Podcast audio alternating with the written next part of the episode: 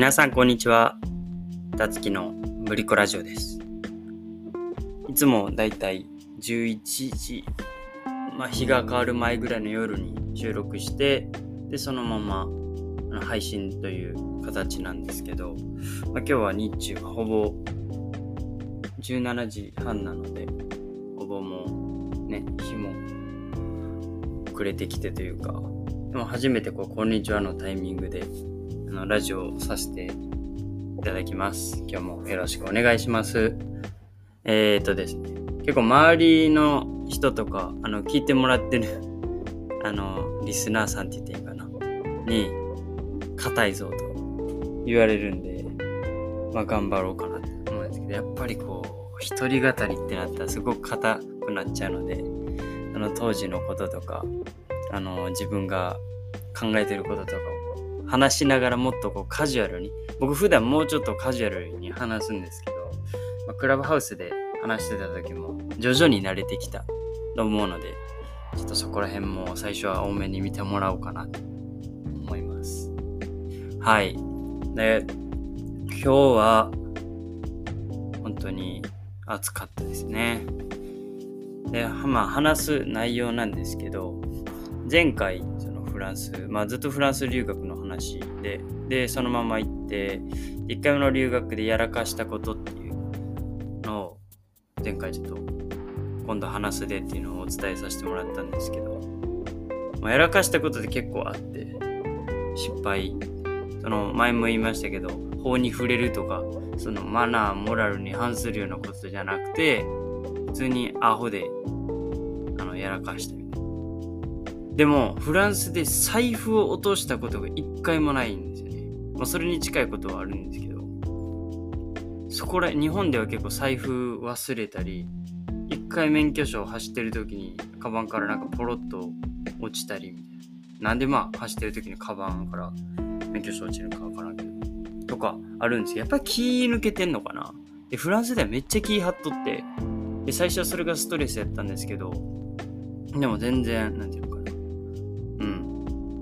気張ってて、で、むしろ気張ってるからこそそういうの一回もなかったし、フランス行った時の方が、忘れ物とか、落とし物とか全くなかったですね。うん、素晴らしいわ。うん。はい。で、それ系でやらかしたことが、一つ目が、前の話の続きからで言うと、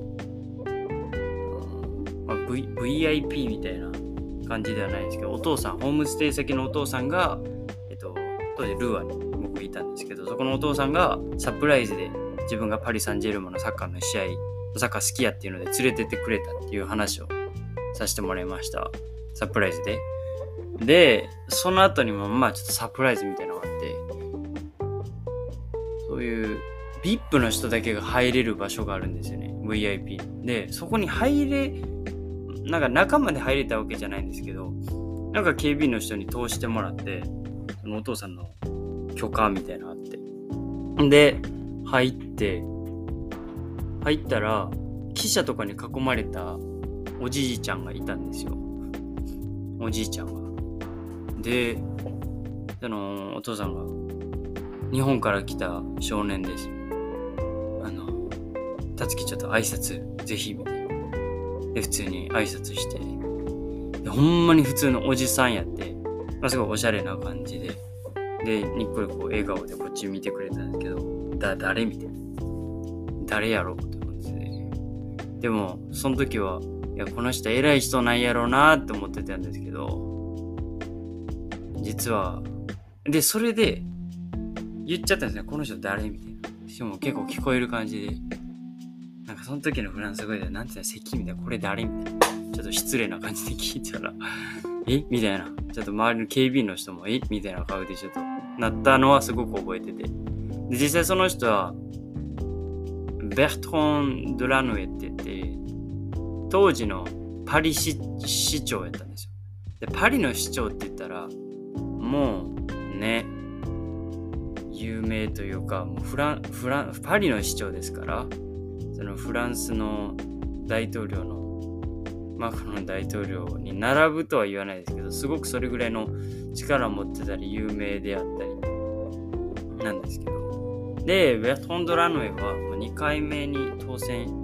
えー、1回当選してでもう1回2回当選してで当時僕が言ってた2010、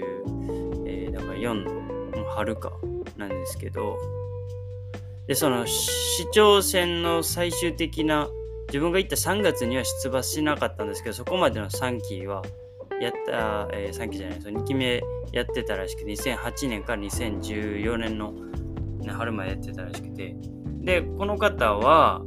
えー、自分で私ゲイですね。自身がゲイであることを明らかにして同性愛者の方なんです。すごくまあそういった運動をされてて。でそういう方面で結構運動もしてるしでいろんな結構 LGBTQ のプラスの方からあのサポートというかあの応援されてるっていうのを後でこう調べて聞いてもうましてやその国会議員として LGBTQ すごい土地あの取り組んでるあのね有名な市長に対して誰誰みたいな言っちゃったっていう。まあそれはアホアホやなこいつってなりますよねほんま無知やなって思いましたフランス語だけじゃなくて、やっぱりある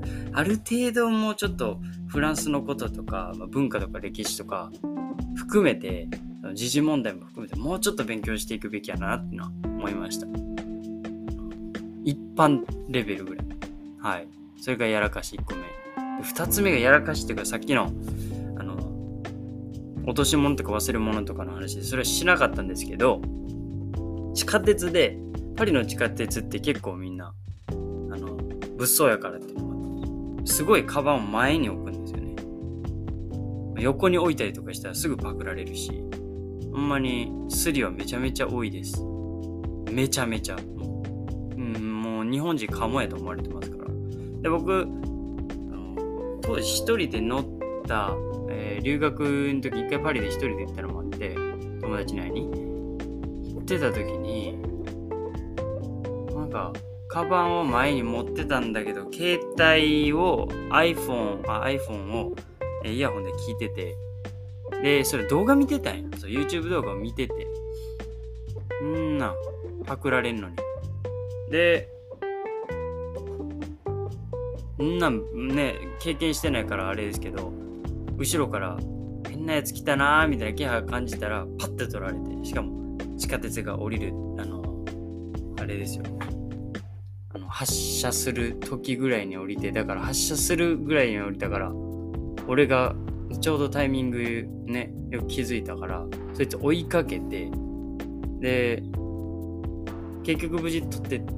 あの、あれな、取り返したんですけど、その時メガネも取れちゃった。メガネかけてて。で、メガネ取れちゃった。プラス、大きいバッグを地下鉄の中入れてて。あいてて忘れてて、それを忘れて僕も、反、あの、反射というか、条件反射みたいなんで、そいつ追いかけたから、あ、やばみたいな。で、取り返した今の、もうもうそいつもなんか逃げたから。で、地下鉄戻れんなと思ったら、おばあちゃんが止めてくれて、やばいみたいな。で、なんとか自分は無事戻れてたんですけど、なんか周りの人は心配してくれて、大丈夫やったけどすごいもうあフランス来たなっていうのはそこで感じましたまさか自分がパクられるスリに合うなんて思ってなかったしすごい気張ってた方やったから YouTube 見てる携帯をこうあからさまに撮られるっていうまあ後ろからやったんですけどしかも降りる時っていうちょっと電車が発車するあ地下鉄が発車するとこやったからまあ焦りましたよねそういうことがありました。あの皆さんも別にほんまにフランスはいい国ですけどそういうね交通機関公共交通機関乗られる際は気をつけていただければなと思います。で、まあ、今回から、まあ、クラブハウスの時もやってたんですけどそういうねエクスプレッションあの表現がちょっと共有でき表現をこういう共有できたらなみたいなフランス語もやっぱりこうやってきたから自分ももう一回勉強し直したいし自分が今好きな表現とか使える表現みたいなのを最後にえっ、ー、と1エピソード、1単語とか、そういう表現、1表現みたいな、言えたらなと思います。で、レベルで言うと、めっちゃ簡単かめっちゃ難しいかとかじゃなくて、間を取ろうと思うんですけど、今日は、オナリアンソンリアン。いう表現があって、オンは書き言葉じゃなくて話し言葉の we。だから、ぬ、あのフランス語でぬって言ったら we、あの私たちって意味なんですけど、オンナリアンソンリアン。だから、we、直接、えーまあのトランスレートするといろんな表現があるんですけど意味としては、うん、何もしなければ何も得られないとか逆もしかりで何も逆にしなかったら何も障害を負うことはないとか傷も負わないっていう